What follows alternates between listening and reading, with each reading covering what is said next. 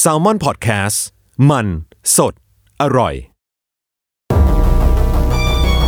ทฤษฎีสมคบคิดเรื่องลึกลับ สัตว์ประหลาด ฆาตกรรม ความลี้ลับที่หาสาเหตุไม่ได้ เรื่องเล่าจากเคสจริงที่น่ากลัวกว่าฟิกชั่น สวัสดีครับ ผมยศมันประพงศ์ ผมธัญวัฒน์อิพุดม นี่คือรายการ Untitled Case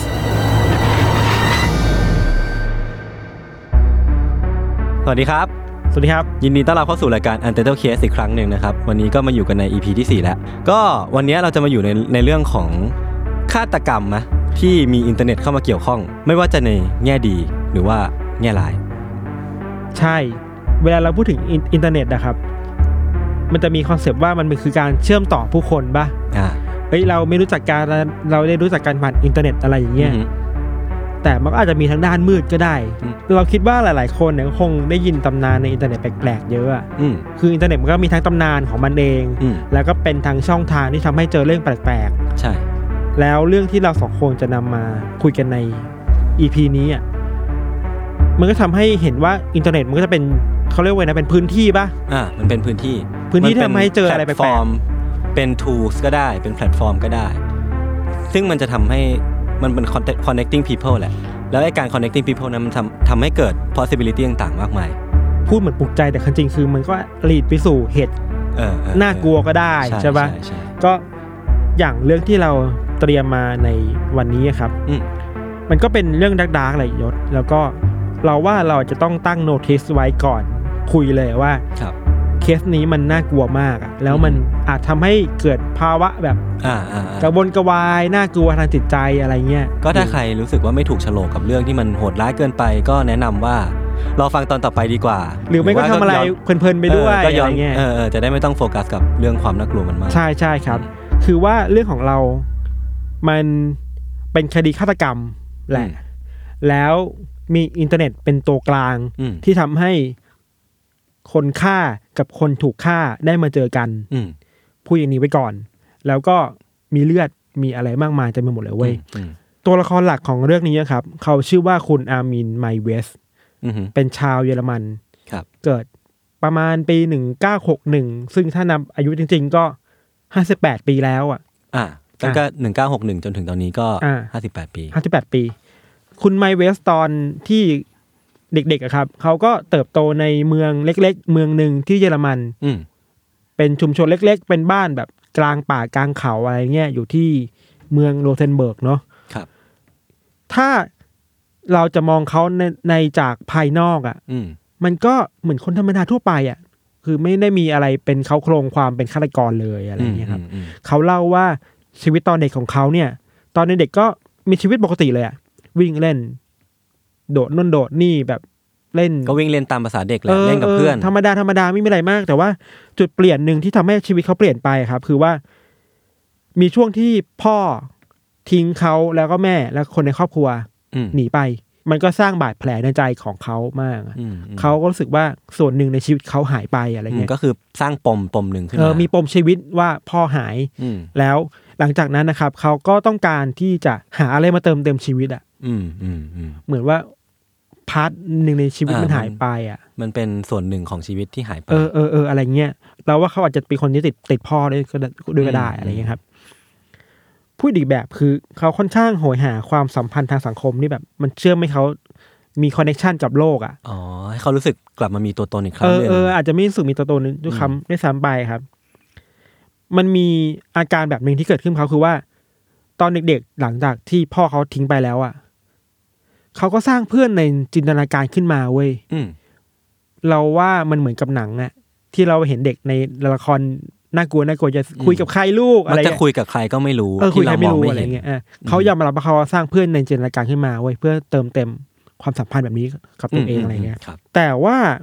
ไอการสร้างเพื่อนแบบเนี้ยมันก็ไม่ได้ช่วยให้เขาดีขึ้นมากนักอะ่ะ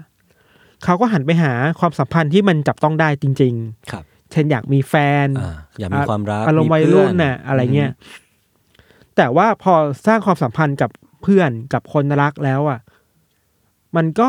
ไม่เติมเต็มเขาได้แบบที่เขาต้องการเว้ย อืม มันก็ยังก็ยังรู้สึกว่ามีอะไรบางอย่างในชีวิตที่มันหายไปแล้ว มันไม่สุดเติมเต็มได้อยู่ดี อืม พอมาถึงวัยอีกช่วงหนึ่งคือ แม่เสียชีวิต อืม คือตอนนี้พ่อก็ไม่อยู่แล้ว โอ้เคว้งหนักเลย เคว้งแม่ก็ไม่มีแล้วอะไรเงี้ย จากที่ตัวตนของคุณไมเวสมันเบาบางลงเรื่อยๆนะเพราะว่าแบบ ใช่ มันเป็นปมในวัยเด็ก แล้วเขาหาอะไรมาเติมเต็มก็ไม่ได้ แล้วแม่หายไปอี แล้ว ก อยู่ อะ ดีแม่ก็เสียชีวิตไปอีก อืม อื้อหือ ตอนเนี้ยมันเริ่มมีไอเดียเกิดขึ้นในหัวเว้ยว่า เขาต้องการอะไรบางอย่างที่จะเข้ามาเป็นส่วนหนึ่งในชีวิตของเขาอะ อืม คือต้องการพาร์ทที่หายไปมาเติมเต็มให้ได้อะ โอ้โห ไม่รู้เพราะว่าอะไรอะไอไอเดียนั้นอะมันถูกพัฒนากลายเป็นความเชื่อว่า เขาต้องกินใครสักคนหนึ่งเข้าไปในร่างกายเว้ย เชี่ย เพื่อ มันได้ไปหลบไปอย่างนั้นได้ไงวะเนี่ย ไม่รู้เราว่าอาจจะเป็นปมในจิตใจอะ อ๋อคือเพราะว่ามันมี missing part ไปก็เลยต้องกิน ต้องกิน missing part เข้ามาในตัวร่างกายตัวเองเว้ย อันนี้ดาร์กจริง แล้วไอเดียเนี้ยมันก็อยู่กับเขามาเรื่อยๆอ่ะอาจจะว่าเขาอยู่คนเดียวด้วยมั้ง อืม มันเลยเหงาๆเลยก็เปิดอินเทอร์เน็ตเปิดเว็บไซต์อะไรไปเรื่อยๆครับแล้วก็ไปเจอกับเว็บไซต์หนึ่งที่มีการรวมคนที่เชื่อแบบนี้อ่ะมาไว้ด้วยกันอ่ะ เหรอ เชื่อในการที่อยากกินคนอ่ะ เชี่ยมันมีเว็บนี้จริง เออ ๆ เลย ตอนแรกเราก็ไม่เชื่อเว้ยเราคิดว่าไอไอสิ่งที่เราอ่านมันคือเฟกนิวอ่ะ อืม แต่ว่าพอไปเซิร์ชใน Google อ่ะ มันก็เป็นข่าวใหญ่มากที่สำนักข่าวใหญ่ ๆ มันรายงานกันอ่ะ อืมอืมอืม แบบเออว่ะมันจริงว่ะ เพราะว่าเวลาเราหาพวกเรื่องน่ากลัวอินเทอร์เน็ตมิสทรีนะเราก็ต้องมาร์กไว้ก่อนเลยว่าสิบเปอร์เซ็นต์แม่งเฟก เฟกนิวอะไรเงี้ยพอเขาเจอเว็บไซต์อันนี้ สิ่งที่เจอคือไม่ได้เจอแค่คนที่อยากกินนะ อืม แม่งมีคนที่อยากจะถูกกินด้วยอ่ะ เชี่ยผมคิดคิดไว้ในหัว แต่ว่าไม่งไม่ได้คิดว่าเป็นจริงนะเนี่ย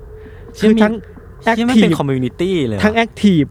ทั้ง คืออยา พาก ส กิ ซี น ฟ ทั้งแพสซีฟคืออยากถูกกินน่ะ เชี่ยมันต้องรู้สึกยังไงวะเนี่ย ไอเนี้ยเราเลยว่ามันเป็นความน่ากลัวของอินเทอร์เน็ตด้วยคือ เราไม่รู้ว่าไอสิ่งที่เราเห็นอยู่มันจริงหรือไม่จริงอะไรเงี้ยแต่คุณไมเวสเนี่ยเขาก็คิดว่ามันจริงแหละ อืม เขาก็โพสต์ข้อความเพื่อประกาศหาคนที่อยากถูกกิน ครับเพราะเขาเป็นคนอยากกิน ใช่เรื่อยๆเหมันหาคู่อ่ะหาทินเดอร์อ่ะ เชี่ย ประมาณนั้นน่ะเราคิดว่าอารมณ์ประมาณนั้นน่ะ ปัดแล้วปัดอีกก็จะไม่เจอคนที่ถูกใจสักทีหนึ่งอะไรเงี้ย ฮันนิบาลทินเดอร์ พอมาถึงปีประมาณสักปี 2000น่ะช่วงที่อินเทอร์เน็ตมันเริ่มบูมมากๆ มากขึ้นเรื่อยๆครับ ครับ เขาก็ไปเจอคนที่น่าจะถูกโฉลกกับเขาสักทีเว้ยไปถึงคนที่อยากถูกกินน่ะ อ่า ระหว่างนี้มันจะมีคนที่มาออกมาในวปั่นๆบ้างอ่ะ เช่น ไม่ได้อยากถูกกินจริงอ่ะ เออ คิดว่าเว็บนี้เป็นเพจมีมแหละ ดูเวอร์เวอ เออ ร์ เออ ว่าผมอยากถูกฆ่าแล้วทำเป็นบาร์บีคิว อืม ปิ้งย่าง มันปั่บน น แล้วล่ะ เตา มันปันป่นๆน่ะ เออเออมัปั่นแล้วล่ะ แต่มาเจอคนหนึ่งเว้ย อืม ซึ่งตรงตามที่เขาเคยประกาศไว้อ่ะ อืม คุณไมเวสประกาศไว้ว่าอยากได้คนที่อายุประมาณ 18-30ถึง30 ปี อ่า ร่างกายแข็งแรงกำย อ่าฮะ ำเพื่อมาถูกกิน คนนี้มันน่าจะเข้าข่ายที่เขาต้องการพอดีไปอะไรเงี้ยครับ คนนี้เขาชื่อว่าคุณเจอร์เกนอามันโดบันเดส คบ เรียกว่าสั้นๆว่าคุณบันเดสละกัน อืม คนเนี้ยเขาเป็นวิศวกรอยู่ที่เบอร์ลิน อืม เขาคงคุยกันผ่านไอ้เว็บไซต์นี่แหละว่า เอ้ยเราอยากกินนะ เราอยากถูกกินนะ เออมันไม่เป็น มันตกลงกัน มัน ยังไง บทสนท วะ นานี้แม่งไม่น่าเกิดขึ้น เออบ นโลกวันนี้ เออ ได้นะมันน่ากลัวว่ะ มันก็ตกลงกันได้ว่าโอเค เรามากินและถูกกินกันเถอะ อืม ในวันหนึ่งของปี 2001 คุณแบนเดสก็นั่งรถไฟจากเบอร์ลินมาหาเขาที่เมืองเนี้ย อืม แล้วก็ขับรถพากันมาที่บ้านของแมนเวสเว้ยเพื่อทำสิ่งที่เขาต้องการด้วยกัน พอไปถึงบ้าน เขาทำทุกอย่างเหมือนปกติมากเลยอะ่ะ เหมือนแค่มากินข้าวบ้านเพื่อนอ่ะ อืม เตรียมเตรียมของไว้แล้วอะ่ะ เตรียมผ้าปูโต๊ะไว้ เตรียมไวน์ไว้ เตรียมเครื่องดื่ม เตรียมนู่นเตรียมนี่เพื่อ เพื่อให้มันกินแค่การกินทั่วไปอะไร อันนี้ เงี้ย คือครั้งแรกของคุณมาเวส ครั้งแรกเลยเว้ย โอ้โห ที่เขาอยากกินเขาใฝ่ฝันเรื่องนี้มาประมาณสามสิบสี่สิบปีว่าอยากกินเนื้อคนอะไรเงี้ย อืมอืม ไอข้อมูลเนี่ยเราได้มา มันก็รายงานจากสื่อแหละ สื่อสื่อก็ได้มาจากคำให้การในศาลที่เขาถูกจับแล้วอะไรเนี่ยครับ พอคุณบรันเดสเนี่ยได้เข้ามาที่บ้านแล้วอะทั้งสองคนก็ตกลงกันว่าจะถ่ายวีดีโอไว้ เพื่อเป็น เพื่อเป็นหลักฐาน โอ้โห ในการกินและการถูกกินครั้งนี้อะ คือทั้งของก็ยินดีเหมื ใช่ อนว่ายินยอม มันคือคอนเซนต์อะ มันคือคอนเซ็ปต์ของทั้งสองฝ่าย ใช่ แต่ว่ามีปัญหาอย่างคือว่ายินยอมแหละ แต่สุดท้ายแล้วมันต้องมีการฆ่ากันอะคุณไมเวสก็บอกว่าคุณบรันเดสเนี่ยเขาเสนอตัวด้วยซ้ำนะว่ามากัดเนื้อเขาเถอะ อืม มากัดอวัยวะบางอย่างไปกินเถอะ มีวิดีโอสารเห็น แต่มันไม่สามารถพับบิกได้เพราะมันน่ากลัวเกินไปอะไรเงี้ย จริงๆอะอวัยวะนั้นอ่ะมันก็น่ากลัวแต่เราก็ไม่เล่าเราคิดเราเราคิดว่าคนฟังคงคิดได้เองว่า มันคืออวัยวะชิ้นไหน อ่า ที่เรามันน่ากลัวจนเราไม่สามารถเล่าได้อะไรเงี้ย อ่าโอเคครับ แล้วเขาใช้ปากกัดลงไปตรงนั้นน่ะ ก็ต้องคิดด้วยว่ากระบวนการทั้งหมดเนี่ย มันถูกถ่ายวิดีโอตลอดเวลาเลยเว้ย พอ กัดรุ่นกัดนี่ แล้วมันไม่ค่อยเวิร์กอ่ะ สุดท้ายแล้วไมเวสก็ใช้มีดไปปาดคอ อืม อีกฝ่ายเพื่อให้เสียชีวิต อืม แล้วก็ปล่อยให้เลือดไหล จนเสียชีวิตแบบหมดเขาเรียกว่านะ เสียชีวิตเพราะขาดเลือดหรือว่าอะไร ขดเลืด นะอะไรประมาณนั้นน่ะ อ่อ่าครับ อะไรประมาณนั้นน่ะ แล้วคือตอนตกลงกันอ่ะพี่ตอนคอนเซนต์กันทั้งสองฝ่ายอะการตกลงกันที่จะกินเนี่ย คืออีกฝั่งที่ยอมที่จะถูกกินอ่ะ ต้องตกลงด้วยป่ะว่าจะเสียชีวิตอ่ะ เราว่ามันน่าจะคุยกันแล้วอะ ว่าจะมีการตาย ว่าจะมี เดขึ้ การตาย ะ เพราะการกินมันก็ต้องมีความเสี่ยงที่จะตายอยู่แล้วะ คือตอนเนี้ยผมผมคิดว่าสองเวย์พี่ว่าแบบจะตกลงการกินแค่บางส่วน หรือว่า อืม การตกลงว่าจะถูกกินนั่นแหะคือต้องยอมรับว่าจะตายแล้วอะ เราคิดว่ามาฝั่งหลังว่าก็ยอมรับแล้วว่า อาจจะต้องตา วั ย นนี้ดาร์กกว่านะเนี่ย อะไรเงี้ยแล้วหลังจากที่คุณที่เป็นเหยื่อตายแล้วจริงๆอะก็ร่างกายเขาก็ถูกหันเป็นชิ้นชิ้นชิ้นชิ้นชิ้นมาแขวนไว้ตามห้องเขาทรีตว่ามันคือชิ้นเนื้อแบบหนึ่งอะ อืม ที่น่ากลัวคือว่าเหมือนในฮาร์ดิบอลเลกเตอร์เลยเว้ยเอาเนื้อไปทำสเต็กอะ ม เอาไปปรุงเอาไปทำให้สุกมาใส่พริกไทยใส่นู่นใส่นี่ แล้วคุณไมเวสก็เอาเนื้อที่ทำเป็นสเต็กแล้วมานั่งกินบนจาน อืม มีไวน์แดง ที่เขาเซตไว้ เซตไว้ อย่างดิบดี เฝ้ารอวันนี้มา อื้อหือ นานแล้วอะไรเงี้ยครับ อืม มันมีนักข่าวที่ไปสัมภาษณ์คุณไมเวสเนี่ย หลังที่เขาถูกจับแล้วอะคุณคนเนี้ยเขาก็เล่าว่า จริง ๆ แล้วอะอารมณ์แรกในการกินเนื้อคนกัดแรกอะกัดครั้งแรกอะมันอธิบายไม่ถูกเลยนะเว้ยเขาบรรยายไม่ถูกว่า เขาควรจะรู้สึกกับสิ่งนี้ยังไงอะเพราะมันคือสิ่งที่เขาเฝ้ารอมาสิบ อืม สิบปี อืมอืม ความฝันได้กินเนื้อคนอะ มัน แต่ เป็นความรู้สึกที่ใหม่มาก แล้วมัน เออ ฟูลฟิลอะไรบางอย่าง ใช่ แต่สิ่งที่ไม่ใหม่คือบอกว่าเนื้อมันอะเหมือนเนื้อหมูแหละ อีกแล้วเหรอ อีกแล้วเราว่าแม่งแพทเทิร์นเดียวกัน แสดง ว่ะ ว่าจริง แล้วว่า แสดง คน จริงอะเนี่ย คนเนื้อคนมันมีรสชาติคล้าย ๆแบบนั้นน่ะ ก็คงก็คงจะจริง สิ่งที่ต่างมาจากเนื้อหมูที่เขาตามที่เขาบอกนะคือว่า เนื้อคนมันจะเข้มข้นกว่า อืม หนากว่าอะไรบางอย่างเลยเราก็ไม่อยากไม่อยากเข้าใจเท่าไหร่หรอกอะไรเงี้ย ธิบามันมากเลยเออ นั่นแหละครับ พอกินไปปุ๊บเขาก็เก็บชิ้นส่วนที่ยังเหลืออยู่อะเข้าเข้าตู้เย็นเข้าช่องฟรีซเก็บไว้ แล้วก็เข้าใจว่าอาจจะเก็บมากินเรื่อยๆอีก อืมม อะไรเงี้ย แต่พอกินอะไรไว้คนนึงรู้สึกว่าเขาต้องการอีกอ่ะเขาก็ไปประกาศโฆษณา หา แบบตัว หา ชื่อ คนที่อยากเป็นเหยื่อ โอ้โห แต่เขาก็มีเงื่อนไขว่าต้องคอนเซนต์นะว่าคุณอยากถูกกินนะอัน อื นี้ ม เขาก็เปิดรับสมัครไปเรื่อยๆครับ แต่ก็หาคนที่มันจริงจังไม่ได้เท่ากับคนนี้ อืม กับคนที่เคยกินไปแล้วไม่ได้ โชคดีที่มีคนไปพบโฆษณาเช่นนี้ เราคิดว่ามันทำแม่งทำแม่ง คิดว่ามันน่าจะเป็นเรื่องจริง ไม่น่าใช่พวกปั่นๆอะไรเงี้ย ม เขาเอาข้อมูลเนี่ยไปแจ้งตำรวจ จนในปี 2002 ครับ ตำรวจก็ตามข้อมูลเนี่ยก็มาจับคุณไมเวสที่บ้านจริง อืม ๆ ตำรวจเยอรมัน ตำรวจก็ไปค้นบ้าน ก็เจอก้อนเนื้อเยอะๆ ในช่องฟรีซอะไรเงี้ย ตอนแรกก็ถามว่าก้อนเนื้อนี้มันคืออะไรนะอะไรเงี้ยเขาตอนแรกเขาก็ปฏิเสธอ๋อก้อนก้อนเนื้อธรรมดา เนื้อสัตว์ ม ทั่วๆไป เนื้หมู อะไรเงี้ย นื้วัวป แต่ว่ามีตำรวจผู้หญิงคนหนึ่งบอกว่าฉันน่ะเป็นแม่บ้าน อย่ามาหลอกฉัน ฉันรู้ ฉัน ว่า รู้ นี่ ว่า ไม่ เนี่ ใช่ ยไม่ใช่ เนื้ เนื้อหมูเว้ยเป็นอะไรกันแน่ช่วยมาบอกทีใครเขายอมรับว่าเป็นเนื้อคนอะไรเงี้ยเราว่าเขาเองก็ยอมพร้อมที่จะถูกจับอ่ะ อืม คือมันไม่ได้คิดว่าตัวเองเป็นฆาตกรเนี่ย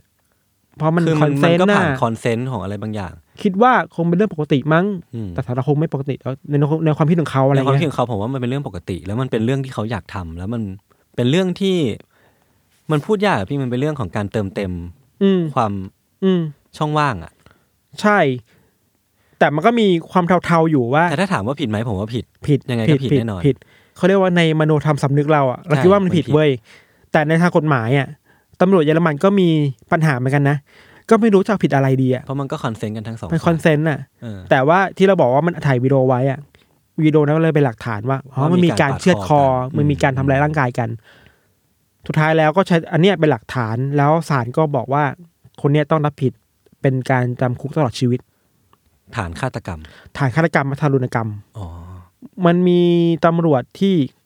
คล้ายๆกับ My Hunter อะที่เข้าไปสัมภาษณ์ เออเออเออเอออ อะไรเงี้ย แล้วก็ทำเป็น d o ค u เมน t a รีออกมาเป็นวิดีโอ แล้วก็ดูอยู่เมื่อเช้าไป มีประโยคที่น่าที่น่ากลัวมากคือว่า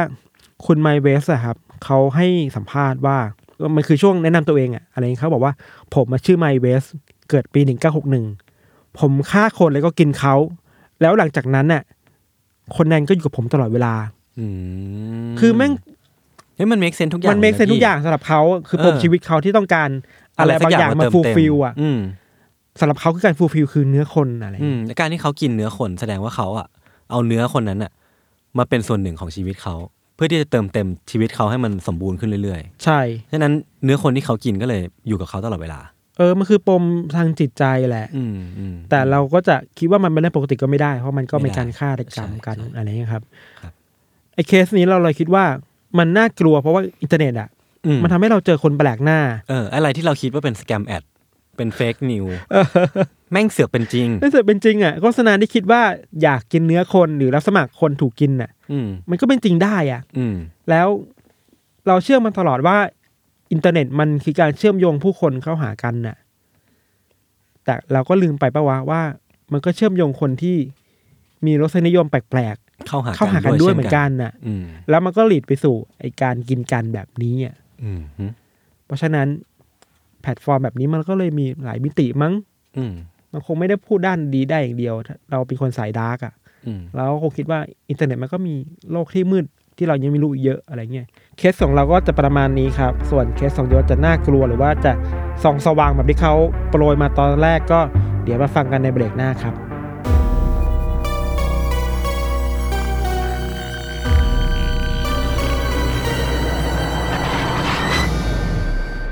โอเคครับ กลับมาอยู่ในเรื่องของผมเนาะ ครับ ก็จากที่ฟังเรื่องของพี่ทันไปก็รู้สึกว่าอินเทอร์เน็ต มันน่าจะเป็นเครื่องมือที่เหล่าคนที่มีเฟติชอย่างนั้นอะแบบเข้าหากันได้อะก็จริง ๆ แล้วอะเพื่อที่จะทำให้พอดแคสต์ตอนเนี้ยมันกลมกล่อมอะผมก็เลยคิดว่าน่าจะหาอะไรมา บาลานซ์หน่อยนะ เออเออบรรเทาลงนิดหนึ่ง ครับ คือเรื่องเนี้ยมันเกิดขึ้นในปี 1978 พี่ มันจะเรียกได้ว่าอินเทอร์เน็ตจะเข้ามาเกี่ยวข้องกับเรื่องนี้ยังไง ผมคิดว่าเป็นส่วนสำคัญเลยก็ว่าได้ที่ทำให้คดีเนี้ยสุดท้ายมันคลี่คลาย ครับ ที่ผ่านมา 40 กว่าปีแล้วแต่ไขคดีได้ด้วยอินเทอร์เน็ต คือในปี 1978 เนี่ยพี่ มันมีคู่รักอยู่คู่หนึ่งชื่อว่าคริสแล้วก็เพตา อืม คือคริสเนี่ยเป็นผู้ชายเนาะเป็นหมออายุ 25 ปี แล้วก็เพต้าเนี่ยเป็นคู่รักกัน เป็นทนายอายุ 24 ปี คือทั้งคู่เนี่ยตัดสินใจว่าจะออกเดินทางรอบโลก เพื่อที่จะพักผ่อนหรือเพื่อตามหาความสำคัญของชีวิตคือฝรั่งเขาเที่ยวรอบโลกเป็นเรื่องปกติอยู่แล้วพี่ อืม แล้วก็สัญญาว่าจะติดต่อทางบ้านมาอย่างเรื่อยๆ อย่างนายคริสเนี่ยก็สัญญากับทางบ้านว่าจะโทรมาเรื่อยๆนะแบบติดต่อกันเป็นระยะระยะ ส่วนเพต้าก็จะส่งจดหมายกลับไปที่บ้านอยู่เรื่อยๆ เพื่อที่จะให้คีปินทัชกัน แต่ว่าอยู่ดีๆ เนี่ยจดหมายแล้วก็โทรศัพท์ที่เคยได้รับอ่ะก็หายไป ก็คือไม่ได้รับการติดต่อจากทั้งคู่อีกต่อไป โดยจดหมายสุดท้ายที่ได้รับของเพต้าพี่ ในเนื้อความในจดหมายอะเขียนว่าทั้งคู่อ่ะกำลังจะออกเดินทางจากเบลิสไปที่ฮอนดูรัส อืม กับกับตันเรือที่ชื่อว่าซีลาสบอสตัน แล้วก็กับตันเรือคนนั้นอ่ะพาลูกไปสองคนด้วย ชื่อวินส์แล้วก็รัสเซล คือในเรือเนี่ยก็จะมีห้าคนเนาะ โดยที่ปลายทางคือฮอนดูรัส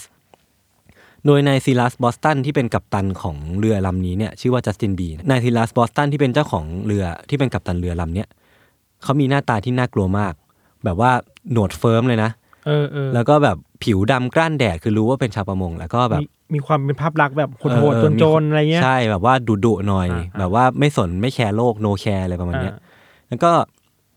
มีรอยสักนางเงือกที่หัวหัวไหล่ด้านซ้าย เหตุผลที่คริสแล้วก็เพต้าเนี่ยตัดสินใจที่จะไปกับนายซิลัสบอสตันคนเนี้ย เพราะว่านายบอสตันอ่ะออฟเฟอร์ข้อเสนอที่ถูกมากแบบถูก ถูกจนแบบปฏิเสธไม่ได้ อืม ก็เลยตัดสินใจที่จะล่องเรือไปทั้ง อืม ที่เขาน่ากลัวเนาะแต่ว่าหลังจากนั้นน่ะ หลังจากจดหมายฉบับนี้น่ะก็ไม่ได้รับการติดต่อจากคริสแล้วก็เพต้าอีกเลย แปลว่าหายสับสูญไปเลย ใช่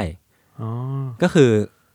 สถานที่สุดท้ายที่รู้ว่าคริสและเพต้าอยู่ไหน ก็คือรู้ว่าออกเดินทางไปกับนายซิลัสบอสตันคนนี้แหละ อ่า เออทีเนี้ยเพื่อที่จะสืบสาวราวเรื่องอะว่าคริสและเพต้าหายไปไหน ทางคุณพ่อของคริสอะก็เลยติดต่อไปที่ท่าเรือของเบลิส ซึ่งเป็นท่าเรือที่เรือลำเนี้ยเดินทางออกไป เพื่อที่ไปเช็คเรคคอร์ดว่าตอนที่เรือลำเนี้ยออกไปอะมันมีเรคคอร์ดว่ามีชื่อของคริสและเพต้าอยู่ในนั้นหรือเปล่า ปรากฏว่ามีพี่ อ่ แต่ว่าขากลับอะที่เรือของนายซิลัสบอสตันเนี่ยกลับมาเช็คอินที่ท่า อ่า ไม่มีเว้ยแบบไม่มีชื่อของสองคนนั้นอยู่ กลับมาแค่ไอ้ กลับมาแค่ อีคนคุณคนนั้นน่ะนะ ใช่อีลุงคนนั้นอะ อ่า แล้วก็ลูกเขาสองคน อ่าอ่า อีกหลักฐานหนึ่งไว้ยพี่ คือที่ฮอนดูรัสอะที่เป็นปลายทางของการเดินทางครั้งเนี้ยการที่จะเดินทางเข้าไปในฮอนดูรัสอะจะต้องใช้วีซ่าด้วย ทั้งคริสและเพต้าเนี่ยมีเรคคอร์ดว่าทำวีซ่าเรียบร้อยแล้ว แต่ว่าที่ฮอนดูรัสอะไม่มีเรคคอร์ดว่าทั้งสองใช้วีซ่าเพื่อที่จะเข้าประเทศไป เพราะฉะนั้นมันหายไปกลางทางไว้ยพี่ ไปไม่ถึง หายไปไหน ไปไม่ถึงปลายทาง ไปไม่ถึงปลายทางกลับมาก็ไม่ได้กลับ แล้วมันหายไปไหน พอเช็คอะไรก็ไม่เจอไม่รู้ไปอยู่ที่ไหน ทางเลือกเดียวที่เหลือ คือต้องติดต่อนายซิลัสบอสตันนี่เองเลย เออว่ามันคีย์แมนน่ะคนสุด ว่ ท้ายที่ต้องเจอ ไเหี้ยมึง อะ พาลูกพาลูกเขาไปอ่ะ แล้วลูกเขาหายไป อ่ะ มึงเอาลูกไปไว้ที่ไหน เออ คือพอติดต่อไปปุ๊บอะตำรวจก็ไปสืบสวนในคนนี้ไว้ยพี่ไอ้นายบอสตันคนเนี้ยก็อ้างว่าปล่อยทั้งสองคนไว้ที่กูเตมาลา เดี๋ยวนะคอนดูรัสกับโกเตมาลามันคือใกล้ๆกัน คิดว่าคิดว่าเป็นในระแวกเดียวกันนะ ก็คือตอนที่นายบอสตันคนเนี้ยถูกสอบสวนอะแม่งเลิกลากเลยแบบพอถูกถามถึงเรื่องคริสแล้วก็เพตาอยู่ดีก็นั่งหลังตรงขึ้นมา เออ โดยแบบไร้สาเหตุอะ เออ แล้วก็แบบเริ่มหายใจติดขัดอะ เออ แล้วก็แบบเอามือเท้าคางแล้วก็พูด เออ ว่า ผมคิดว่าเขากลับถึงบ้านเรียบร้อยแล้วนะเนี่ยอ่ะ แต่มึงไม่เนียนใช่ไหม งปลอมไหม ล่ะ เออ มันมีหลักฐานที่ทำให้นายซิลาสวอสตันคนเนี้ยแม่งน่าสงสัยขึ้นไปอีกเว้ยพี่ อืม คือลุงคนเนี้ยมีเมียเจ็ดคน เหี้ย แต่ว่าเมียคนที่สามที่เป็นแม่ของลูกๆที่เขาพาไปในเรือด้วยอะ เออ หายสาบสูญไปอย่างลึกลับ เออ ก็ดูไม่น่าไว้วางใจ ใช่ มันทำให้เรื่องเนี้ยมันเบนเข็มไปที่บอสตันมากขึ้น เออเออเออ แต่ว่าการสืบสวนน่ะกลับไม่คืบหน้าเลยเว้ยพี่ เพราะอะไรหาหลักฐานไม่ เพราะ ได้ ว่านายซีลัสบอสตันน่ะก็ปฏิเสธ แล้วกัวเตมาลา ซึ่งเป็นประเทศโลกที่สามอะเนาะเขาก็ไม่ให้ความร่วมมือในการสืบสวนครั้งนี้เท่าไหร่ อืม หลักฐานอะไรก็ไม่บอก แล้วก็แบบไม่ช่วยตำรวจในการสืบสวนมากไปกว่านี้ ไม่ได้เอื้อเฟื้อข้อมูล เออเออเออ อำนวยความสะดวกอะไรแบบ อย่าง นั้ นั้น นมากกว่า ใช่ไห ก็คือทำให้คดีเนี้ยมันมันถูกปล่อยงงไปปล่อยจอยไปนานอยู่นานอยู่อะ ก็ไม่รู้ว่าเกิดอะไรขึ้นก็ปล่อย ใช่ ไป แล้วก็ผู้ต้องสงสัยอีกสองคนนะพี่ อาจจะไม่ใช่ผู้ต้องสงสัยเขาเรียกว่าอะไรพยานมากกว่า ก็คือลูกสองคนของนายบอสตันที่อยู่บนเรือด้วยกันอะก็ไม่เคยถูกสอบสวนจากตำรวจแม้แต่นิดเดียว ทั้งทั้งๆที่น่าจะเป็นคนที่ให้คำตอบได้ อืม แต่ว่าหลังจากนั้นไม่นานเว้ยพี่ ชาวประมงที่โกเตมาลา ระหว่างที่กำลังออกเดินเรือไป ตกปลาแถวนั้นนะนะ ก็ได้ไปพบศพสองศพที่ลอยอยู่บนน้ำซึ่งศพสองศพนั้นน่ะ เราก็คงจะเดากันได้เนาะว่าน่าจะเป็นศพของคริสแล้วก็เพตานั่นแหละ อืม ซึ่งศพทั้งสองคนนั้นน่ะ ถูกถ่วงด้วยเครื่องยนต์เรือ แล้วก็แบบถูกทิ้งให้ลอยอยู่ตรงนั้นน่ะ เออ แต่สภาพศพอะแม่งคือแบบถูกทุบตีเละเทะมากเลยนะ โดยเฉพาะคริสเนี่ย ทั้งหัวทั้งตัวมีรอยแทง ทั้งหัวแบบว่าโดนทุบตี น่าจะฆาตกรรมแหละ สภาพแบบเละมาก น่าจะฆาตกรรมแน่นอน อ่าร วมทั้งตัวเพต้าเองด้วยนะ ค่อนข้างมั่นใจแหละว่านายบอสตันเนี่ยแหละ มีเอี่ยวแหละ เออ อาจจะมีเกี่ยวแหละ เพราะว่าเป็นเป็นคนที่อยู่กับศพคนสุดท้าย แล้วก็ไม่ได้มีหลักฐานอื่นที่บอกว่าศพไปอยู่ที่อื่นนะนะก็เลยตำรวจอ่ะก็เลยตามหานายบอสตันคนนี้แหละ แต่ว่าหาเท่าไหร่ก็ไม่เจอไว้พี่ รวมทั้งลูกเขาเองด้วยนะ ก็คือนายบอสตันเนี่ยหายตัวไป อย่างเงี้ยมันทำให้คดีมันแบบว่ายังไงมันก็ไม่ไปคืบหน้าไว้พี่ มันก็ยังไงมันก็แบบอยู่ที่เดิมอ่ะเพ แล้ว ราะว่าน หาไม่เจอ แล้วมันก็หา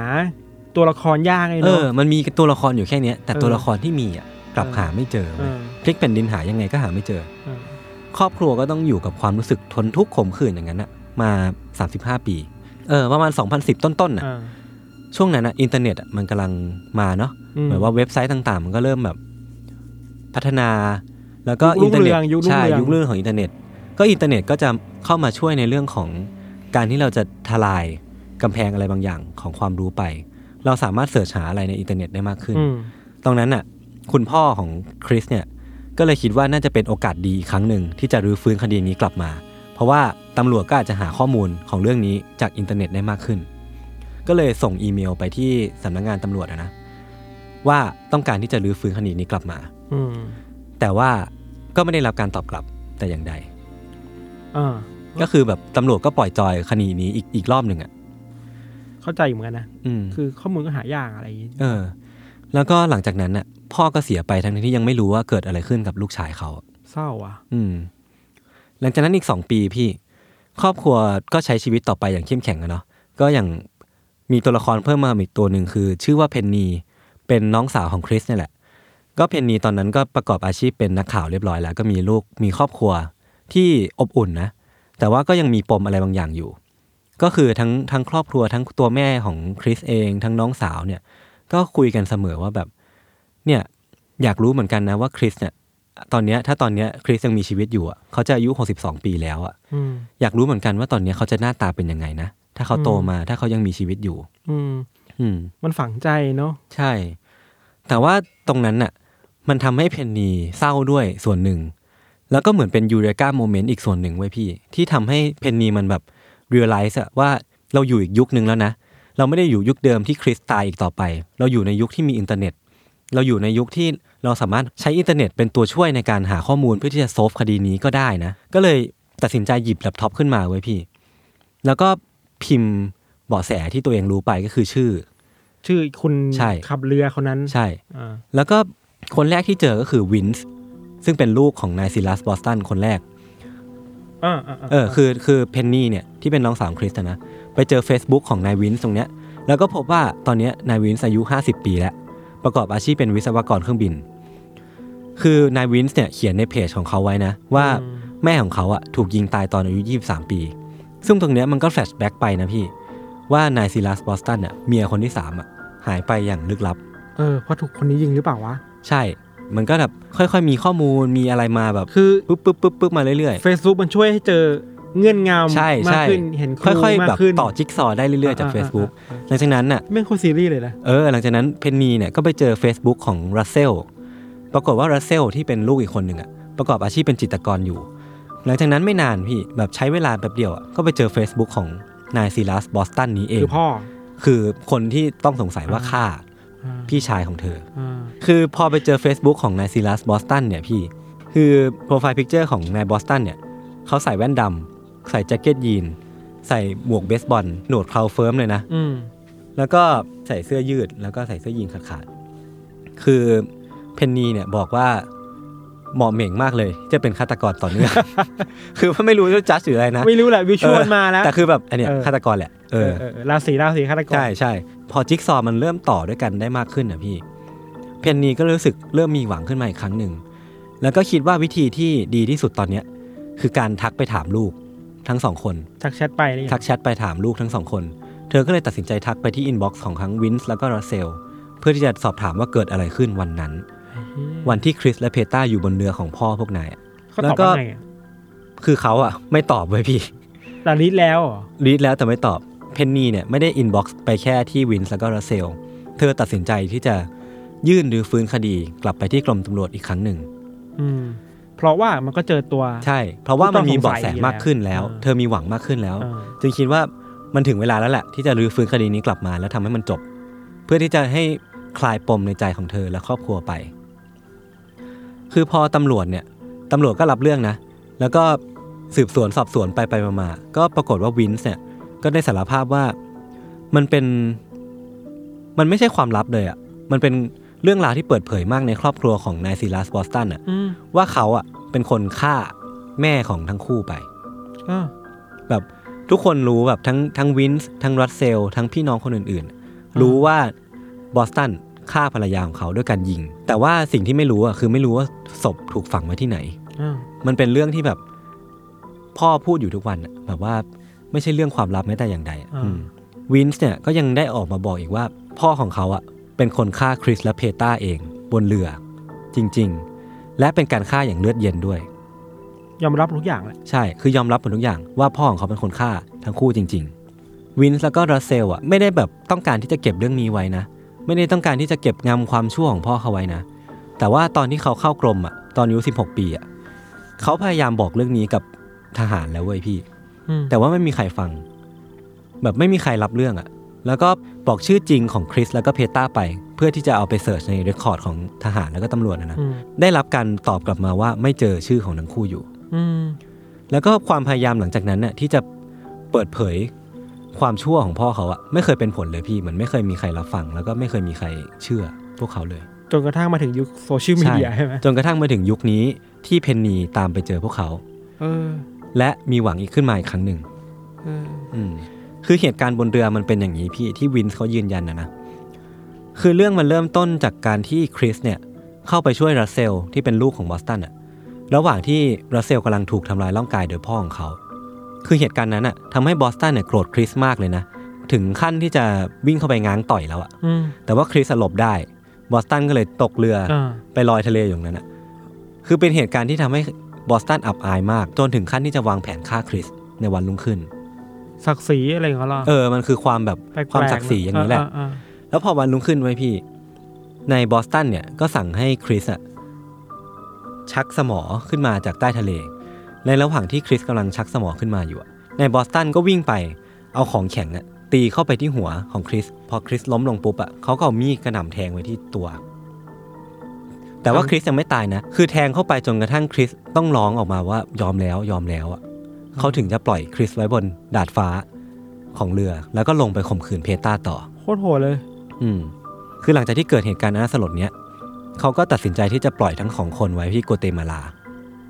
โดยเขาเลือกที่จะเอาถุงพลาสติกคลุมหัวทั้งคู่ แล้วก็เอาไปถ่วงทะเลด้วยเครื่องยนต์ของเรือเขานี่แหละ อืม ก็นั่นคือจึงเป็นสาเหตุที่ว่าทำไมชาวประมงที่พบศพนั้นนะถึงพบศพในสภาพนั้น อืม และศพที่ถูกพบก็มีร่องรอยถูกทำลายร่างกาย เช่นเดียวกับที่วินส์คอนเฟิร์มมา อืม อืม เป็นครอบครัวที่น่ากลัวเนาะ อืมอืม แล้วก็ เออว่ะถ้ามันไม่มีโซเชียลมีเดีย ไม่มี Facebook อืม มันคง คงไม่มีวัน จะปิดเคสนี้ได้ ใช่ อะ ผมว่าเรื่องเนี้ยมันมันเป็นเรื่องของความปลงมากกว่าไว้ยพี่ คือครอบครัวของคริสแล้วก็เพตาเองอะ่ะ เหมือนตัดสินใจไปแล้วเว้ยว่าจะ live with it อะจะ เอ live อเอออยู่อยู่ จะ กับ อยู่ไปกับปมนี้นั่นแหละ เออ จนถึงวันหนึ่งที่แม่ของเขาพูดขึ้นมาว่า อยากรู้จังเลยว่าถ้าคริสตอนเนี้ยยังมีชีชีวิตอยู่อะจะหน้าตายังไง มันเหมือนเป็นเป็นโมเมนต์ที่ทำ เป็ ให้ นคลิก พ เดียวอะ เออมันเป็นคลิกที่ทำให้เพนนีตัดสินใจที่จะนำปมเนี้ยกลับมาทรีตอีกครั้งหนึ่งและคลี่คลายมันจริง ๆ จังๆอีกครั้งหนึ่ง ก็เป็นพลังของอินเทอร์เน็ตแหละ ที่ อื ทำ ม ให้คอนเน็กคน ใช่ และคอนเน็กคน connect กับคนร้ายด้วย มัน นะ อาจจะคอนเน็กคุณเข้าไปเจอกับฆาตกรที่ฆ่าพี่ชายคุณก็ได้ คือหลังจากนั้นนะพี่ ในบอสตันอ่ะ ด้วยความที่หลักฐานมันชัดเจนขนาดนี้เนาะ มันมันมีมันมีพยานยืนยันหลายคนอ่ะ เขาก็เลยถูกจับตอนปี 2016 ด้วยพี่ ด้วยข้อหาที่เขาไปฆาตกรรมคริสแล้วก็เพตาคือมันมีอีกแฟกต์หนึ่งไว้ยพี่ที่รัสเซลเนี่ยเขาอ้างว่าพ่อของเขาอ่ะฆ่าคนไปมากกว่า 33 คนเลยนะ เชี่ย คือถ้าฆ่าคนไปสามสิบสามคนอ่ะ ถือว่าเป็นฆาต เป็น ก ซี ร รีส์คิลเล นะ อร์อะ เป็นฆาตกรที่อาจจะยิ่งใหญ่ที่สุดที่แบบ ไม่ใช่ยิ่งใหญ่นะ อาจจะเป็นฆาตกรที่ฆ่าคนมาเยอะเกือบที่สุดนะของอเมริกานะ คนหนึ่งใช่ไหม เออ อาจจะเนียนมากจนคนก็ไม่สามารถไปตามจับหรือหา อืม ข้อมูลมามัดตัวแบบคดีนี้ได้ อืมและอีกอันหนึ่งที่น่าสนใจไว้พี่ คือ Facebook ของนายซิลัสบอสตันเนี่ย เขาไม่ได้เป็นคนสร้างเองนะเว้ยพี่ ลูกทำให้ปะ ไม่ใช่ เขาอะไปอยู่ในเนอร์ซิ่งโฮมไปอยู่ อ่า บ้านพักคนชรา อ่า แล้วคนที่ดูแลอะบอกว่าเขาไม่มีอะไรทำก็เลยสร้าง Facebook ให้เขาเว้ย